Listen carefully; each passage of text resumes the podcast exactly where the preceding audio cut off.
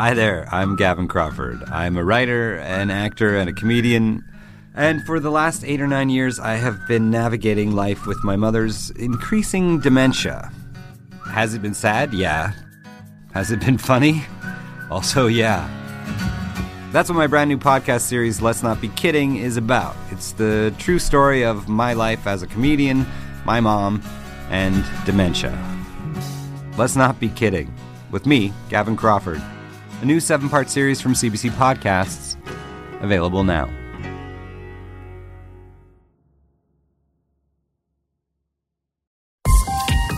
This is a CBC podcast. Hello, I'm Matt Galloway, and this is the current podcast. Last year, Danielle Plaza's daughter did not have a permanent teacher for four weeks. One day she had three different teachers come in between helping teachers, school counselors, TOCs. It's extremely frustrating for me, my family. It's a crucial time for her to learn and get those la- like the last year of elementary school before transitioning into that middle school program out here. Plaza told Global News BC that her daughter did crosswords and word searches instead of schoolwork during those 4 weeks. Parents, kids, and school boards across this country have been dealing with situations like this, and they're not just they're uh, not just on their own in terms of what they're up against in terms of trying to find those teachers in terms of having the teachers in front of the classroom. There just aren't enough teachers to go around it seems like. In the meantime class sizes are getting bigger test scores in mental health are declining and so out of necessity school boards are turning to unqualified adults to help fill the gaps we'll hear more about that in a moment but first a look at how this teacher shortage is playing out in the classroom. Gurpreet Kaur Bains is a learning support teacher and languages department head at a high school in Surrey, British Columbia. Gurpreet, good morning. Good morning, Matt. What does the teacher shortage at your school look like right now? Well, we are always short teachers, um, you know, and it's hard time filling out certain positions. And personally, for learning support teachers, sometimes we don't get teachers to replace that who replace us who can do the job so there will be individuals in our classrooms who are not familiar with the work and um, yeah it's it's causing a lot of chaos a lot of stress. chaos well you say that we're always short of teachers i mean that's just how long has that been a situation and how many teachers would you be short it's been on an ongoing thing. I mean, since the pandemic, I've noticed that um, there's a lot more like teacher shortages have been going on, but with the influx of people, and Surrey is a large school district, we have overcrowding problems right now. And along with that, the work stress has led led us on to, you know, maybe for the past, I would say for the past four or five years, like we have seen it becoming more chaotic and stressful. How does that impact you directly? It impacts directly every day and all my colleagues as well, especially in our school district, because we are one of the largest school districts in BC. Um, a lot of new uh, families are moving in, and school districts are not able to keep up. Um, and because the work stress is so much, and kids are coming in with so many specialized needs for learning support, that um, we're losing a lot of good teachers as well. And for me personally, as well, um, at our school, for example, if there is uh, an uncovered class, you know, regular classroom teachers away, couldn't get a TOC, um, the the learning support teachers are usually pulled out of you know classroom support and asked to cover. Librarians are asked to you know shut down the library and go cover certain classes for the day. So you would be pulled out of your job to go and help cover for a teacher who's not there. Other teachers, yeah, learning support teachers are, and they are the first ones to go to because they are non-enrolling teachers. Sometimes they don't have a full-on class load. They go into other classrooms or run like smaller, like two or three kid classes to support one-on-one with you know students with special needs and and you know and they need one-on-one support. What does that mean for your job and, and the students that you would be teaching if you're suddenly being pulled out of your job to go and do somebody else's well, job?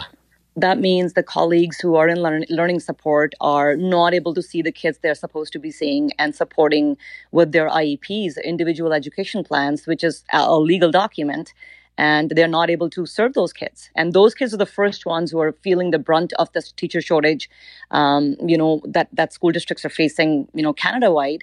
Um, and those kids, if they're not like the parents are not good advocates or they're not ringing the bells, some of those kids will fall through the cracks, and they are falling through the cracks. What does that mean? I mean, you're working with students with special needs, special learning yeah. needs in particular. So if yeah. you say that they might fall through the cracks because of yeah. everything that's happening, and their parents might be busy, they may not be able to to be the advocates that some other parents are. Um, what does that mean for for those kids? Well, that means is that they're they're shutting down um, behavioral. Uh, we can see that some of these kids are now showing behaviors that are aggressive. They're stressed. They don't want to be there. Um, they will barge out of classrooms. Um, they will shout or they will show certain behaviors that we have not seen in them before. And that's only because their learning needs are not met. You used a couple of times the word chaos to describe what this is doing in the school. What does that look like? I mean, and why did you use that word in particular? Because it is chaotic. Every morning you would go to school, and especially I feel so bad for the front staff in the office of schools is that they have no idea how many teachers are going to be away and especially with the pandemic and you know so much mental health issues going on within the teaching profession because of the the poor working conditions and we got to remember the teacher working conditions are learning conditions for our students right? So because this whole teacher shortage and overcrowding in our classrooms and high needs of our students have put so much pressure and i can see in the office every morning you know teachers are walking in and you you think you're going to be planning your day with your prep block in there you know you're going to go see on a regular schedule and all of a sudden all these moving pieces have totally changed the day for you so it is chaos and especially you're short three to four teachers or maybe five on certain days because i've seen that board and boy oh boy the secretaries are just you know even the, the principals are covering classes vps are pulled in librarians are pulled in. It's a system that's on on a it's a skeleton actually. Mm. we're just in a survival mode and and uh, we see that it's affecting everybody involved in education. How does that make you feel as somebody who teachers do this work for a number of different reasons, but one is because you're dedicated to, to the lives of the students and trying to make those lives better. That you can't do um, the full measure of the job that you want to do because you're being pulled in a lot of different directions. How does that make you feel? Well, I know that myself and my colleagues and a lot of teachers across Canada are feeling very heartbroken and the morale is really low. And the same job that used to, you know, you had so many supports in the past or whatever, it's, it's cut to the to the bones now that um, it is it's stressful you're bringing a lot more work home which you're not paid for um, compensation obviously you know teacher compensation is not not the greatest and the profession is not attracting um, p- people to to stay. In i know that i a lot of kids i've taught. I've been in education for 24 years now. I've taught kids who you know wanted to be teachers came back as teachers and have quit because they couldn't keep up with this. And the only reason i'm still around is because it's the passion and a lot of teachers are you know pulling through with passion and they love the profession they love what they do. Um, and and also don't forget that a lot of um, universities uh, have these programs that they look for volunteer hours of kids in high schools. And a lot of these programs are being you know supervised by by teachers out of their own you know kindness mm. and giving their personal time. And now what happens with those? Because if teachers can't even do their job, how are they going to help run those clubs? Just before I let you go, I mean, we're going to be speaking with a teachers college instructor in just a moment about her students and what they are preparing for. But what would you say to people who are considering entering teaching? They might be daunted by everything that we just talked about, about the chaos that you just described. What would you say to them? Well, you know, take care of yourself first. Make sure your mental health is in good place, and uh, don't overstretch yourself. You know, we are being asked to do more every single day with less. And it's do not feel guilty because you can always go down that guilt trip that i'm not good enough and i'm not doing good enough because it's the system. It's not us. So we have to be very careful and mindful of our own mental health as well. Would you dissuade them from getting into teaching I will not do that because I would love to have teachers come in and train. And I use, you know, with, with the university, I used to train teachers um, as a, a, school associate. But I would for sure tell them how to prepare themselves and be ready for what's what's to come. Are you ready? It's Monday morning. The the bell will be ringing sooner rather than later. Are you ready for what you're going to be walking into the school to face? Um, I usually get myself ready, but I'm also prepared and flexible for what's to come. Good luck. Thanks for talking to us. Thank you so much, Matt. Gurpreet Kaur Bains is a high school learning support teacher and languages department head in Surrey, British Columbia. Hello, I'm Jess Milton. For 15 years, I produced The Vinyl Cafe with the late, great Stuart McLean. Every week, more than 2 million people tuned in to hear funny, fictional, feel good stories about Dave and his family. We're excited to welcome you back to the warm and welcoming world of the Vinyl Cafe with our new podcast, Backstage at the Vinyl Cafe. Each week, we'll share two hilarious stories by Stuart, and for the first time ever, I'll tell you what it was like behind the scenes. Subscribe for free wherever you get your podcasts. Natalie Reid is director of the Child Trauma Research Center at the University of Regina and an instructor in the Faculty of Education there. Natalie, hello to you. Good morning, Matt. Thank you for having me. Thanks for being here. As you understand it, I have some stats that we can rattle through in a moment, hmm. but from your perspective, how widespread is the teacher shortage across this country? I actually think it's a, a bit frighteningly widespread. Uh, you know, through my work, I've been able to key into what's happening. And because education is provincially and territorially and jurisdictionally kind of mandated, the amount of information really varies depending on who's trying to say what at what time. But when you look across the country, uh, every province and most of the territories are seeming to definitely report shortages. Some are using the word crisis. Mm. Some are using the word recruitment and attrition crisis. In fact, uh, just last week on Thursday in Ontario, uh, many of the teachers' federations bonded together and put out a public statement saying that the Ford government had just actually publicly admitted or publicly recognized the recruitment and retention pro- uh, problem in that province. And so I do think it's widespread in these are some of the stats that I mentioned. In Nunavut, uh, at the beginning of the school year, there was a nine to ten percent vacancy rate when it came to teachers. As of September, in Quebec, the province was lacking almost 1,900 full-time teachers and 6,600 part-time teachers. 52 percent of students who graduate with a bachelor of education in New Brunswick don't actually end up teaching in the province, and in Saskatchewan. There are rotating teacher strikes again tomorrow, in part because of class sizes, which people will pin back to the number of teachers that are available. What's going on? Why is there this shortage? You know, there it's a, a long it's a bit of a long answer, but I'll try to keep it as brief as possible. Many of these issues started before the pandemic. So before the pandemic, there were many, many teachers who were being held in what I would call precarious or non permanent teaching positions. So that means subbing or short term teaching contracts or parental leaves.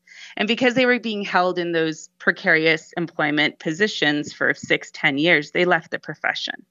Then because there was a bit of a, you know, there was this moment where people were not uh, retiring at the rate that was expected.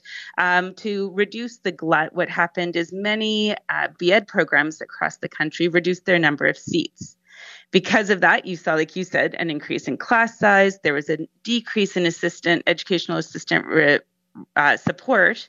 And we actually started seeing before the pandemic um, reports of increased violent incidents in schools. So before the pandemic, because again, reporting varies by place mm. across the country, the accepted statistic in Canada was about 30 to 50% of teachers, of qualified teachers, were leaving the profession in the first five years.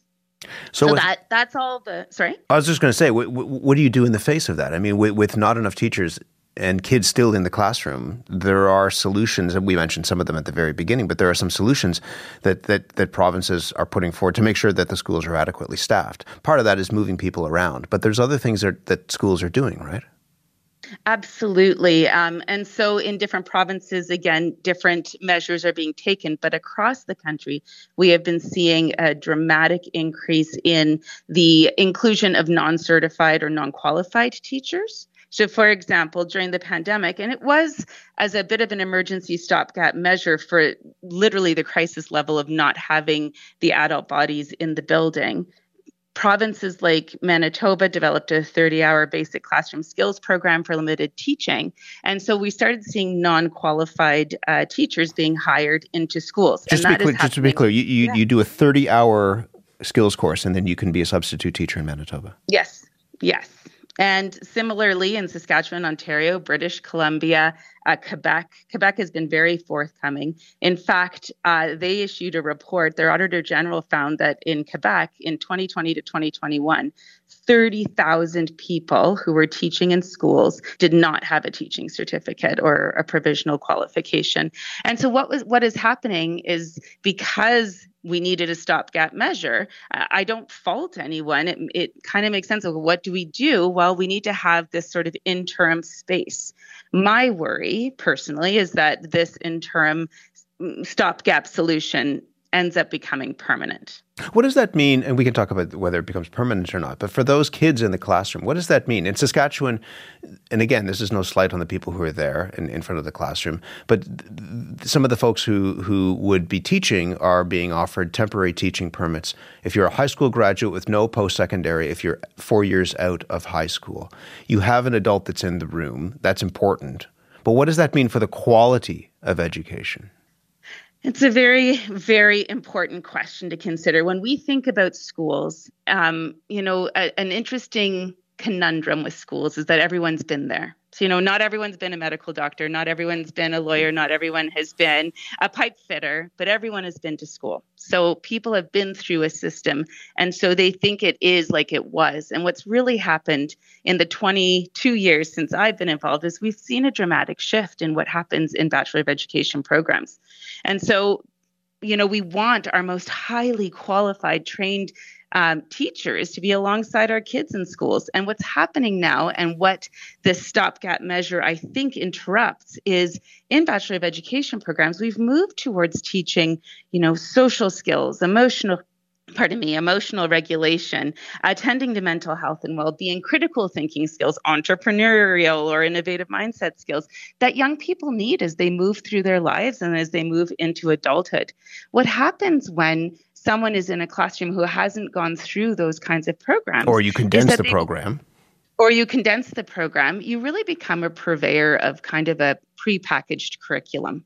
You know, you, you don't have the skill set around the content. And so the content becomes more of like a, a worksheet based type interaction mm-hmm. of, okay, here's what I have to, here's what you need to know, and here's how I'm going to do it. And it negates all of the stuff that we have learned is critically important, in fact, to learning.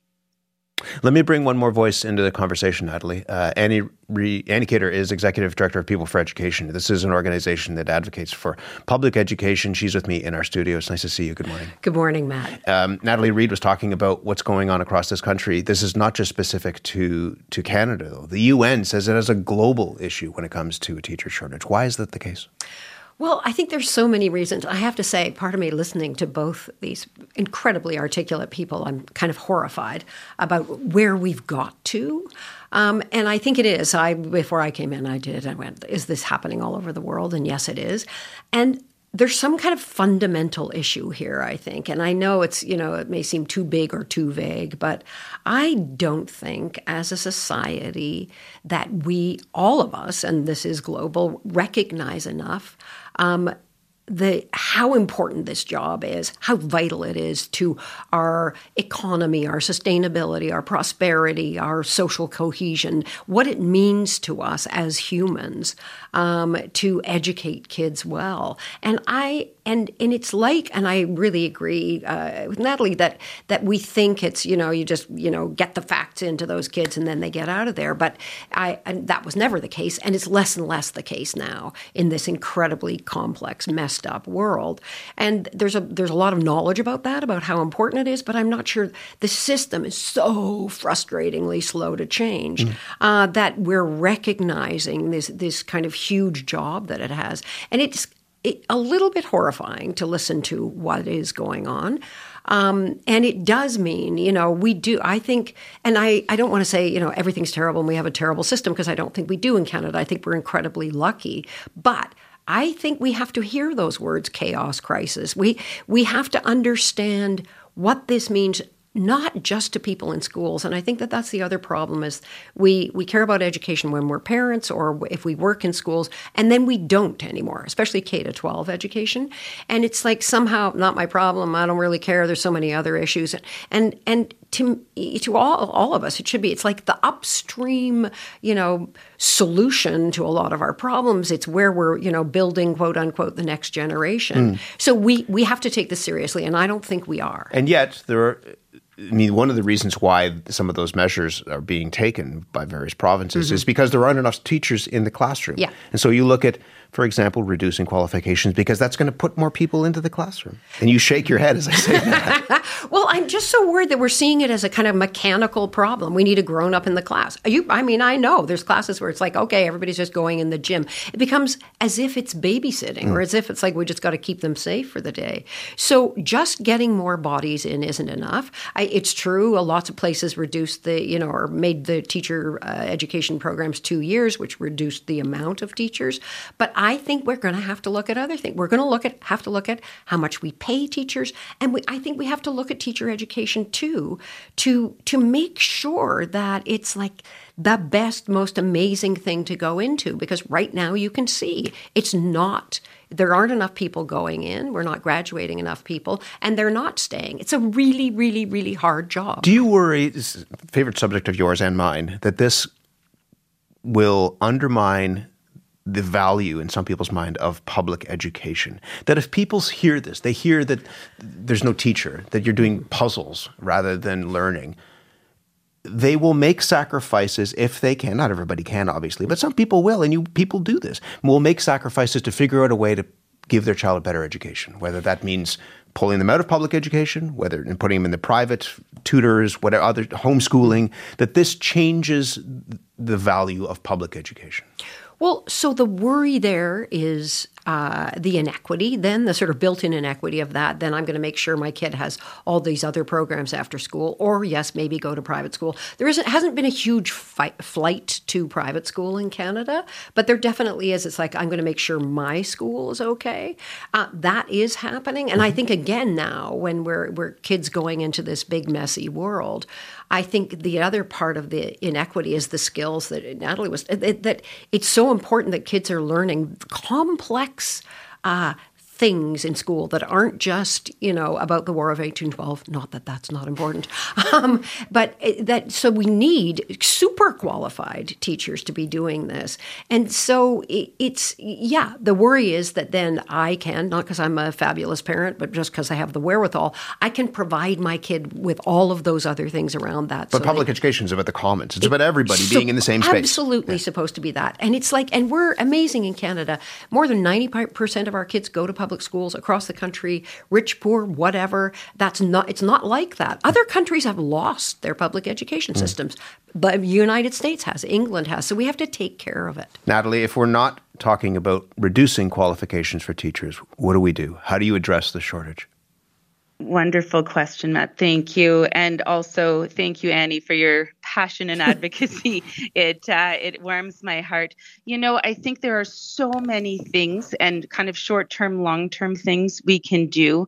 I really do, knowing that this is a global issue, advocate for working actually alongside educators, educators like Gert Gurpreet who are on the ground who think about this every day who sit in staff rooms and come up with solutions you know that aren't necessarily top down that are bottom up that and because it's a global issue we have to think you know locally yes because going to school in corner brook is different than going to school in surrey but also provincially, nationally, and globally because there's brilliant brains who think about these things all the time. So that's thing number one. Thing number two, I would advocate for reducing certification complexity, hmm. not the time, but in this province, in or sorry, in this country, to even move within provinces or to a different territory, you have to get recertified as a teacher. And sometimes that can be a very long and costly process. And that's even being a Canadian trained and qualified teacher to move within the country is difficult, let alone for a teacher who's trained abroad. So reducing that complexity and that those timelines, I think is a very functional, quick, short term, we could do it right now type solution. Mm. The one that I think I am very interested in and I've been thinking about a lot lately is what during the pandemic the the Canadian Teachers Federation did two sort of mental health check-ins. And one of the statistics you know many of them were not surprising but one of them that really jumped out at me was the impact of public perception on teachers mental health. So in the 2001 survey they found that 87% of teachers identified that they found the negative public perception really hard on their mental health. And I don't think we can underestimate the impact of that in terms of thinking about recruitment to the profession, let alone retention. Mm. So I think short term, long term, those would be some things I would advocate for. Annie, we're out of time, but last word to you. If, if, I mean, it's not a silver bullet, but is there something that you think we need to be thinking about if this is a crisis with the stakes as high as you have articulated? Well, I think it's what you're doing right now. So we need to talk about it across the country. We're too isolated from each other. We're not learning from each other in, you know, from Corner Brook to Surrey, as Natalie said. So we need to make sure it's a national conversation, and we need to think about, you know, what is a, a kind of pan Canadian strategy in this, and and it's the beginning of organizations like ours. Uh, you know, recognizing this is an incredible profession. It's the most important profession in the world, and it's fabulous but we're going to we have to pay people more to be in it too. And you have to recognize people have to recognize that it is that important. Absolutely. It's good to talk to you both about this. This is an issue that's not new, but it's certainly top of mind for many people, especially on a Monday morning with kids heading back into the classroom. Thank you. Thanks a lot. Thank Matt. you, Matt. Natalie Reid is director of the Child Trauma Research Center at the University of Regina and an instructor in the Faculty of Education there. Annie Kidder is executive director of People for Education. It is a public education advocacy group. We would love to know how the teacher shortage across this country is impacting you. Perhaps you're a parent and you see this teacher shortage affecting your kids. Maybe you're a teacher who's considering leaving the profession. Maybe you're a teacher who's also a parent. We'd love to know what this means for you and your experience day to day. Email us, thecurrent at cbc.ca, or pull out your phone and record a voice memo and then send it to us. The email address is thecurrent at cbc.ca. For more CBC podcasts, go to cbc.ca slash podcasts.